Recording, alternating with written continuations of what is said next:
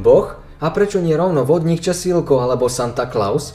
Ateisti majú tento fígel radi. Blahosklone zatrusia niečo o tom, že vyjadrovať sa o existencii Boha dáva si tak rovnako veľký zmysel, ako viesť zmysluplný dialog o existencii vodníkov, rusaliek alebo o Santa Clausovi. Tvrdia, že viera vo všetky tieto bytosti je porovnateľne neudôvodniteľná a preto rozhovor o nich postrada akúkoľvek relevanciu. Je to zmysluplný prístup? Skúsme si vziať jednu z týchto domnelých rozprávkových alternatív k Bohu a pýtať sa potom, či prímerie so stvoriteľom funguje. Je viera v Boha analogická v porovnaní napríklad s vierou Santa Clausa? Podpore viery v Boha je možné predložiť veľké množstvo racionálnych dôvodov. Pre jeho existenciu okrem iného svedčí napríklad dnešný vedou potvrdený vznik vesmíru z ničoho, existencia absolútnych morálnych hodnôt, alebo pre existenciu samotného života zásadné a nesmierne presné nastavenie fyzikálnych konštant. Boha či jeho existenciu možno odvodiť dedukciou rovnako, ako napríklad vedci odvodili existenciu protónu,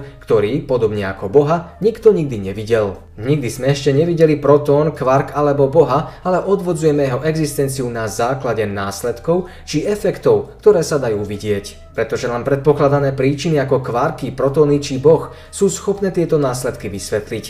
Vesmír je napríklad takýmto následkom. Čo ho stvorilo? Nemohla to byť žiadna fyzikálna realita, pretože tie majú svoj počiatok vo veľkom tresku, pričom ako si nedáva veľký zmysel myslieť si, že hmota existovala predtým, než hmota existovala. Úplne rovnaké je to s fyzikálnymi zákonmi, lebo aj oni neprichádzajú na scénu skôr, než so vznikom fyzikálneho vesmíru. Prírodné zákony sú tak súčasťou následku či efektu, ktorý je potrebné vysvetliť a tak ani oni nemôžu byť príčinou vesmíru. Teraz je zrejme, že príčina tohto vesmíru musí byť imateriálna, zapričinila teda vznik hmoty a tak sama nemôže byť hmotná.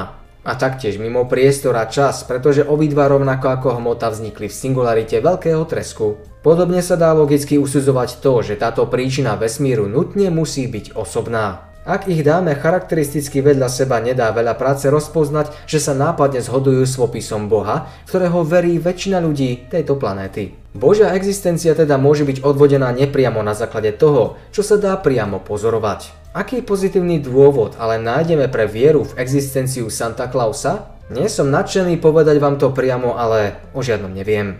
Je to vlastne ale ešte horšie.